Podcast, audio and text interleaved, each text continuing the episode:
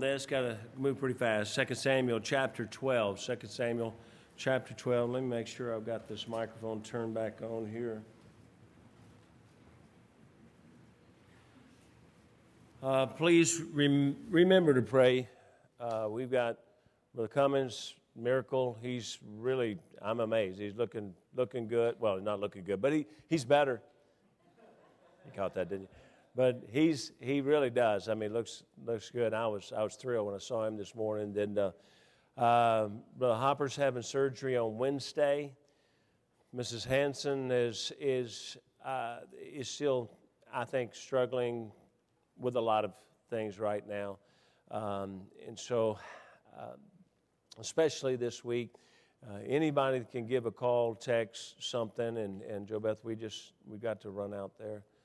Um, and then um, uh, I'm just to, and Brother Bob, Brother Bob uh, Allen, we need to be praying for him. I think he may be going to the doctor tomorrow, maybe get some answers. And so, um, all right, and don't anybody tell him how the Lord's Supper went tonight. So, all right, 2 Samuel chapter 12, verse 1, it says, The Lord sent Nathan unto David, and he came unto him and said unto him, There were two men in one city, the one rich and the other poor. The rich man had exceeding many flocks and herds, but the poor man had nothing save one little ewe lamb which he had bought and nursed up, and it grew up together with him and with his children. And it did eat of his own meat, and drank of his own cup, and lay in his own bosom, and it was unto him as a daughter. And there came travelers unto the rich man, and he spared to take of his own flock and of his own herd to dress for the wayfaring man that was come unto him, but took the poor man's lamb and dressed it for the man that was come to him. And David's anger was greatly kindled against the man. And he said to Nathan, As the Lord liveth, the man that hath done this thing shall surely die, and he shall restore the lamb fourfold, because he did this thing, because he had no pity. And Nathan said to David, Thou art the man. And uh, I'm going to. Um, stop right there, but just because of time, I had some more verses I'm going to read, but I'm going to stop there. Uh, Nathan just confronts David and says, Thou art the man. Then, if you come down to, uh, let's see, uh, verse 12, look at verse 12. It says, For thou didst it secretly, but I will do this thing before all Israel. And that's Nathan telling David, you know, you, you did all this sin, the, the sin of uh, the sin with Bathsheba, the sin of, the murder of Uriah the Hittite. You did it all secretly. He said, but I'm going to do this before all of Israel. So he says, what I'm doing, I'm announcing, I'm letting everybody know. And, and my personal belief is David's not alone while Nathan is saying this to him. Uh, I believe there's people all around while Nathan's saying this to him. Uh, so he said, but verse 13, and David said unto Nathan, I have sinned against the Lord. And Nathan said unto David, uh, The Lord also hath put away thy sin, thou shalt not die. And so again, it goes into more, but, but I just want you to understand the, the real important thing is, is that Nathan said, Everybody is going to know about your sin now. You know, am I confronting you? It's going to be open. You did all this a secret, but I'm letting it out to everybody. And so and then I want you, if you want to, you don't have to, but if you want to turn or mark John chapter 21, verse 7, just going to read that one verse. It says, Therefore, that disciple whom Jesus loved saith unto Peter, It is the Lord. Now, when Simon Peter heard it, that it was the Lord, he girt his fisher's coat unto him, for he was naked, and did cast himself into the sea. Again, we could read a lot more verses. Of course, Peter's going to he casts himself into the sea. He swims to shore to meet Jesus. And, um, and so, uh, what I'm going to be preaching about tonight, and I'm going to have to do it very quickly, and, and uh, is this uh, I'm, I'm going to preach on how to come back to God. How to come back to God. Now, this may, somebody might right now be starting to struggle. Somebody that's not even here tonight may get this on, on the as we record it, and maybe they'll hear it. I think it goes onto the internet, onto our onto our, our uh, uh, what do you call it? Website. There you go. I'm I'm up on all this technology uh, on our website, but I'm not sure, and I'm and, and it's not to point fingers to anybody. Uh, actually, for the, everybody in here, this is really more of preventative medicine. Uh, the truth is, here's the problem that we face, all of us go through a roller coaster of spiritual life.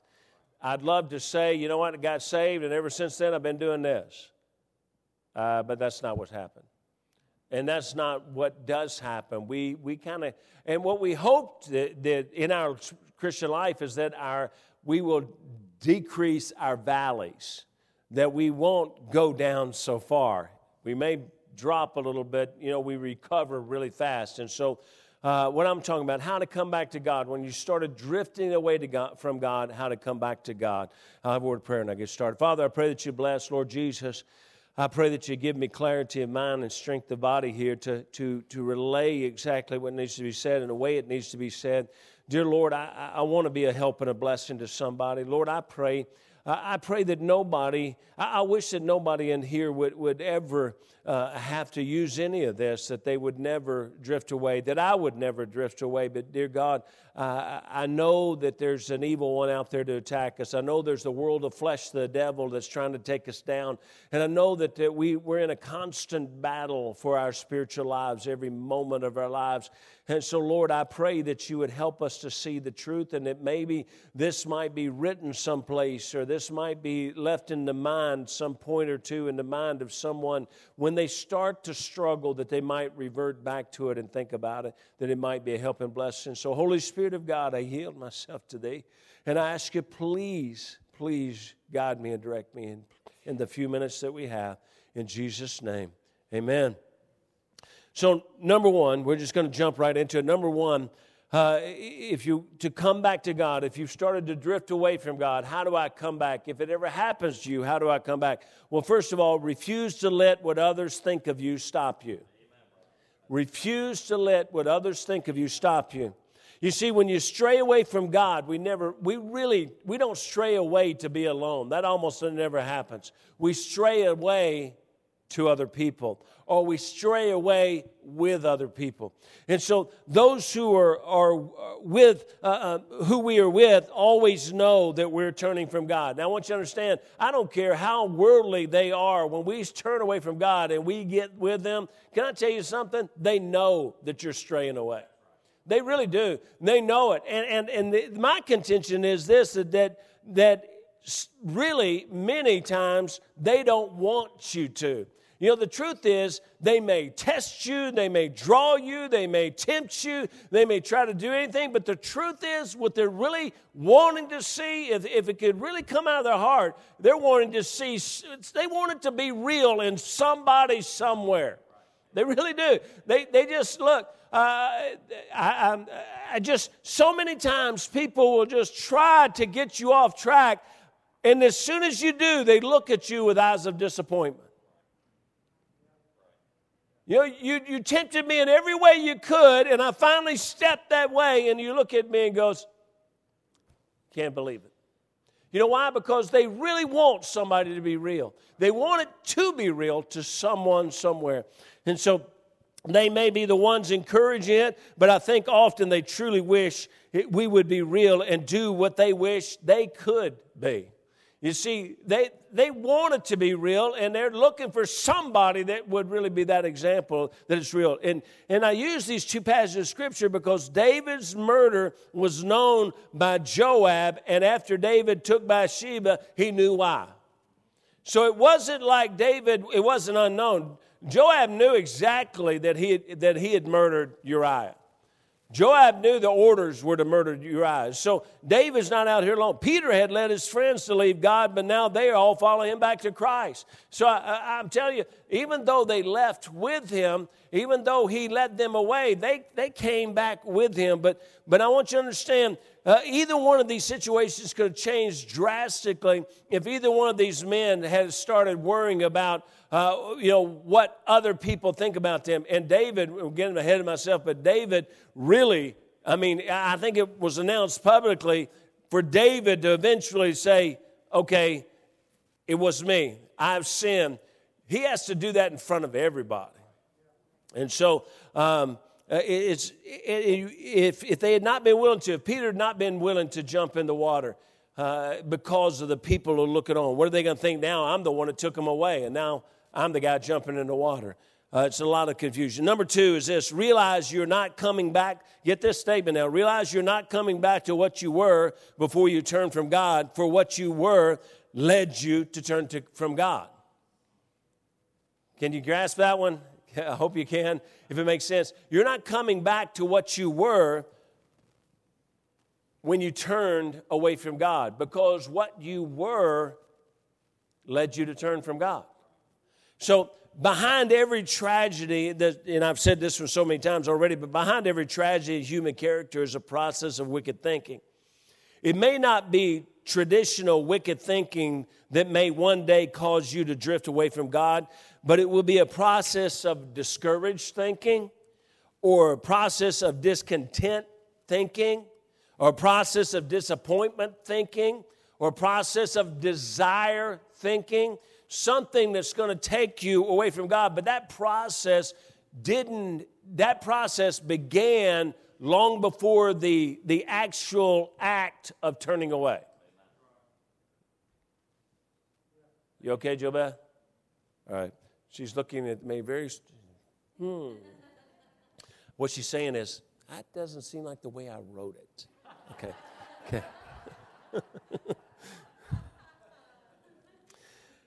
Where you are when you finally realize you are away from God is really not the place that you left. You get that?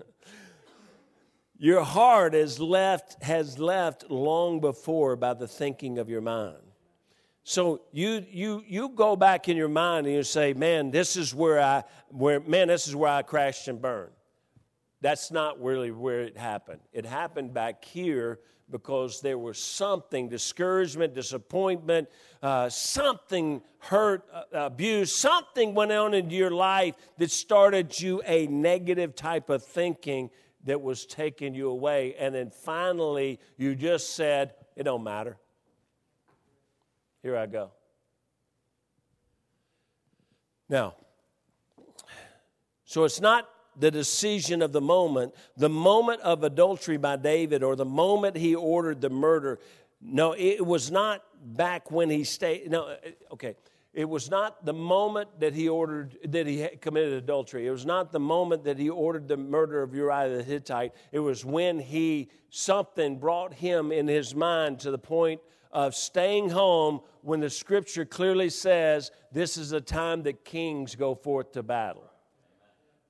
And God makes it so clear. David didn't. He's the king, and God says he stayed home when it's time for kings to go forth to battle. So something kept him home. I have some philosophy about that, some beliefs about that, but, but anyway, uh, we're not going to go into that now. Number three, if you're ever away from God, understand you need to come back to God for what you can do for God, not how God can benefit you. What took us away from God was, was we were self absorbed. We just get focused on how life is treating us. We get focused on how life has disappointed us. We get focused on what we want. We get focused on we don't want to have rules. We get focused on something. It's all about how this affects me. So if we really want to come back to God, we got to we got to set self aside and say, God, what can I do for you? How can I serve you? How can I do something for you? And when we take this out of our mind. How is this going to affect me? And take it back to how will it affect everybody else? How will it affect Christianity? How will it affect my church? How will it affect my God? God, what can I do where you would say, oh, I'm glad to have you working with me? Now, the selfishness that took us away, the how does, God, how does life benefit me attitude is never the answer. The answer is how can I serve and demonstrate to God how much I love Him for how He has loved me. Number four, this is going to be like the quickest message ever. It's really not, but realize that pride is your worst enemy. And that's a hard thing to do when you're away from God. But, but again, our focus becomes more on ourselves. But realize pride is your worst enemy. Pride is the enemy that keeps many from who have strayed from God and strayed from church from coming back. You see, if either Peter or David had allowed pride to enter in, history would be much different. You see, Peter was the one who said, I'll never deny Christ, yet he has, he, he has to acknowledge his failure in the front of all of those he had boasted. You know, he, he boasted, I'll never deny Christ. And then he was the one that said, I'm leaving. He denies Christ, he leaves and goes back, but he, he's surrounded by everybody else. They all know what he's done. Now it takes, he has to, you know, the old term, eat a lot of crow.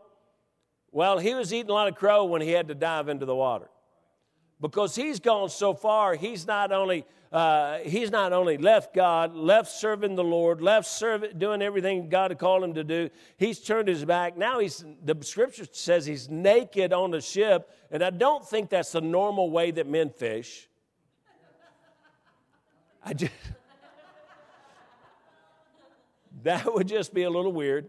Um, but he's naked on the ship and he has to dive in. I mean, he has gone, he really has just turned his back on everything. So, right now, to suddenly say, I've got to go back to Jesus, I can just see the other fellows saying, Make up your mind, man. You're the one that told us all to come here. Now, he had to acknowledge his failure in front of those he had boasted. David was the king and had been confronted by Nathan, a prophet, and most likely in front of peers and leaders of the kingdom. And all this has taken place. He's, he's, he is being uh, uh, just confronted, right, in, in the whole world. And he has to look at them and say, in humility, which is our, really their next point, he has to, to, in humility, say, I've sinned. Anybody here, you think it'd be real comfortable if, if somebody walked in the door and accused you right in front of everybody else here of some sin and you committed that sin? Do you think anybody, it, maybe there's a possibility that you might look at them and say, Man, you're crazy? Because everybody here is hearing it. I mean, to me, this was a huge step for the king. For the king to say, I've sinned. Because this wasn't a little sin. This wasn't he hid around the back of the, of the castle and smoked a cigarette. This wasn't that he, he told a little half lie. It wasn't that he, that he kept a little bit of the money that came in. This, this, and I'm not saying those are little, I'm just saying this is not what we're talking about. We're talking about this man committed adultery and murder. And when it's confronted with that, his answer is, okay, I've sinned. I have. To me, that's amazing. James 4 chapters, uh, James chapter 4, verse 6 through 8 says, But he giveth more grace, wherefore he saith, God resisteth the proud, but giveth grace unto the humble. So the first thing we've got to understand, I mean, not first thing, but the, the thing we've got to understand, realize that pride is our worst enemy. We've got to just get rid of it. And how do we do that? Well, humility. That's how uh, he, he notices God resisteth the proud, but, but giveth grace unto the humble. Look at verse 7. It's, it, it, well, you're not there, but chapter 4, verse 7 says, Submit yourselves therefore to God. You know what? We humble ourselves, then we will submit to God. Humility is our most powerful resource to coming back to God. Just humble yourself.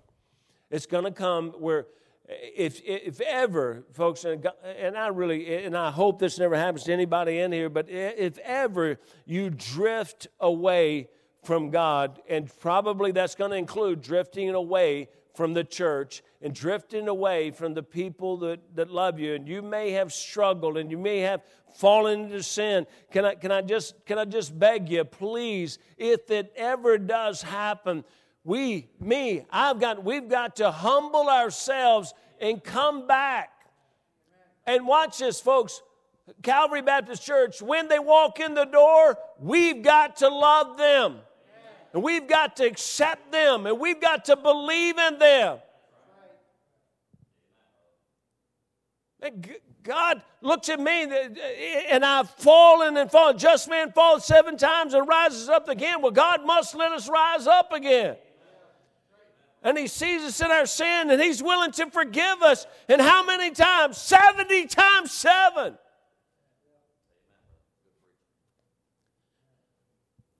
James 4:10 says, "Humble yourselves in the sight of the Lord, and he shall lift you up." And look, if God's willing, watch this now. Humble yourself. You acknowledge your sin. You face the sin. You you you understand that your pride is is destroying you, and you humble yourself. And it says that God will lift you up. Wouldn't it be a shame if God's lifting them up and we're pushing them down? God's picking them up we shouldn't be beating them down. And let me, let me tell you when you want it to be this way, when it's you or one of your loved ones. That's when you're really going to want it to be that way. And we have such a tendency to, to not want to do that, have such a tendency to, like, ah, you know, you went too far. And God says, they're coming back. So you know what I'm going to do? Come on up. And you know what he's saying? He will lift you up. It's not like he'll lift you up. No, he'll lift you up. He'll give you a hand up. He'll reach down and pick you up. Wow. I need to be down there reaching down and picking him up too. If that's what God's going to do, I'd like to think I'm on God's side. Because watch this if I'm not helping to lift him up, whose side am I on?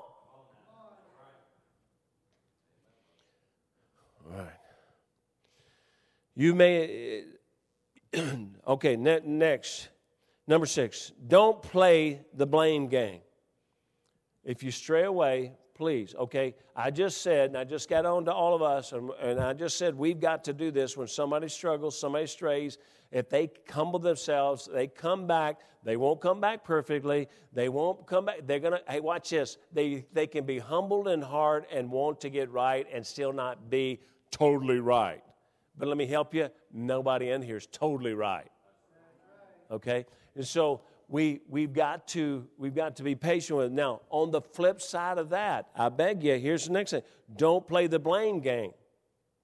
If you've drifted away, don't blame people for where you are and don't condemn people for how they treat you while you're away from God or even when you're attempting to come back.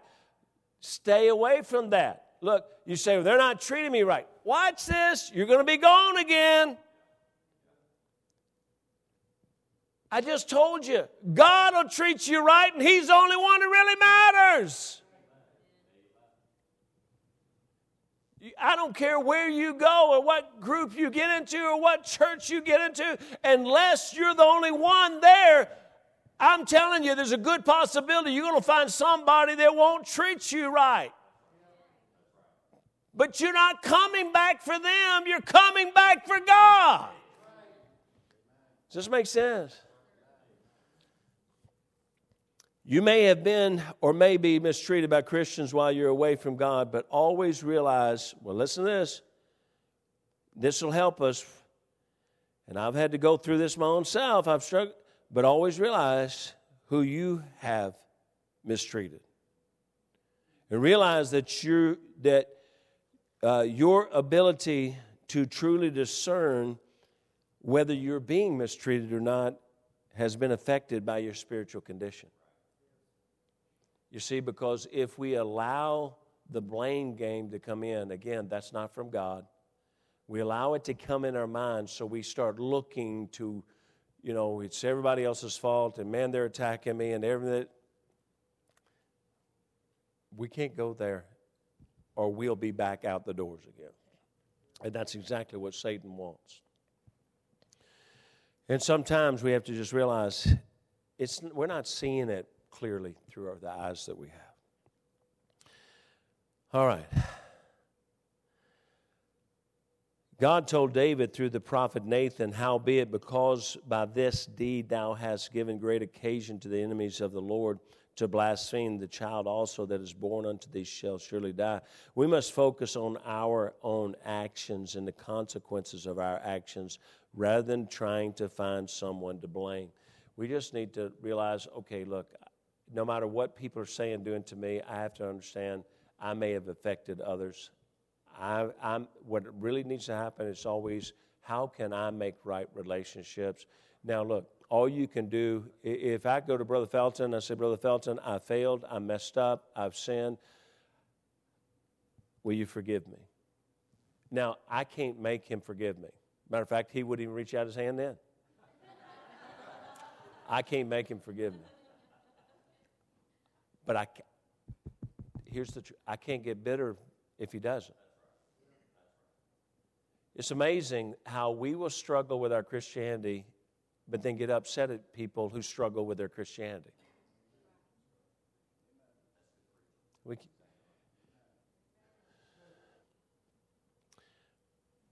last one, I'm done. Repent. Without true repentance, you're real, you really have not come back to God at all. You may have come back to religion, you may have come back to renew relationships, human relationships, but you've not come back to God. Until we come back to God on God's terms, we've really not come back to God. The scripture says, Cleanse your hands, you sinners, and purify your hearts, you double minded. 2 Corinthians 7:10 says, For godly sorrow worketh repentance to salvation, not to be repented of, but the sorrow of the world worketh death. And I only put that in there because that's what really repentance is it's godly sorrow. It's really truly saying, God, you're right, I'm wrong, and I'm sincerely sorry for what I've done. I'm coming back. I'm coming back on your terms. I'm coming back according to, to your will and your way in my life. It's, I went through it very quickly. I have one more point, I'll give it to you, but number seven is this God is not hiding from you. If you ever, if you ever get away from God, understand He's not hiding from you. The truth is, He'll always be where you left Him. And watch this. The scripture says, Draw nigh to God, and He will draw nigh to you. The only distance between you and God is the distance that you've placed. For God never moves away from you, you only move away from Him. And when He says, Draw nigh to God, and I will draw nigh to you, you say, Well, man, I mean, God must, watch this. When, when that happens, whatever distance we between, put between us and God, he says, if I will turn to draw nigh to him, God is a lot faster than I am. He's going to cover a lot more distance am. He's got a lot longer step. So if I'll take a step toward God, my contention is he comes back that fast. Because he's got an unlimited step to draw nigh to me. He comes near to me instantly because he wanted to be there all along. So it goes back to Adam and Eve when, when God said, Adam, where are you? God was where he was supposed to be. He, he came and showed up. And watch this. I don't know if you realize this, but he knew they were in sin before he came there that morning. He already knew they were in sin, but he still showed up right where he always did. It wasn't that God didn't show, Adam didn't show. So just start back. You say, man, I don't know how, I don't know what to do. Just start back. Just come back. So you say, Brother Hooker, do you think somebody's away from God here? No, but I think this room is full of human beings, which means any of us is susceptible to, at any moment, taking a step away. What I did this for is so that if you ever start to take that step away and sense that you're leaving, recognize it, stop, and turn. Please. It's better to, there's nobody in here that you're never going to be tempted to take this step. There's nobody in here that, truthfully, as weak as we are as flesh, you may even take this step. But please stop and realize the direction you're going. God's more interested in the direction you're going than where you are. And I, I, did this with the kids the other day, and I'll do it, and, I, and I'm stopped. I've already taken too much time. But all right, John and Chris, come here. You're my eternal examples. It's because everybody else sits towards the back. Um, so, point that way. Point this way. This is their spiritual life. Both of them are equal, they're at the same place spiritually. The problem is they're headed two different directions. And what God's really concerned about, you say, well, man, I'm just as good as he is. No, which way are you going? God wants to know where you're going. And the truth is, God would rather have a fella here who's not quite as spiritual as he is, who's going this way, rather than a fella who's up here who's headed this way. So it makes all right. I have a word of prayer, and if this is just for the future, if and you know your own heart, God will speak to your own heart. If you've kind of had some struggles, I'm just trying to maybe we could punch the reset button tonight and just say, you know what? We're going to get pointed back the right way. No blame, not looking for an excuse. I'm looking to be what God wants me to be. And I know that He will lift me up. I know that He will come to me. So come to Him. Draw nigh to God, and He will draw nigh to you. Father, I pray that you bless.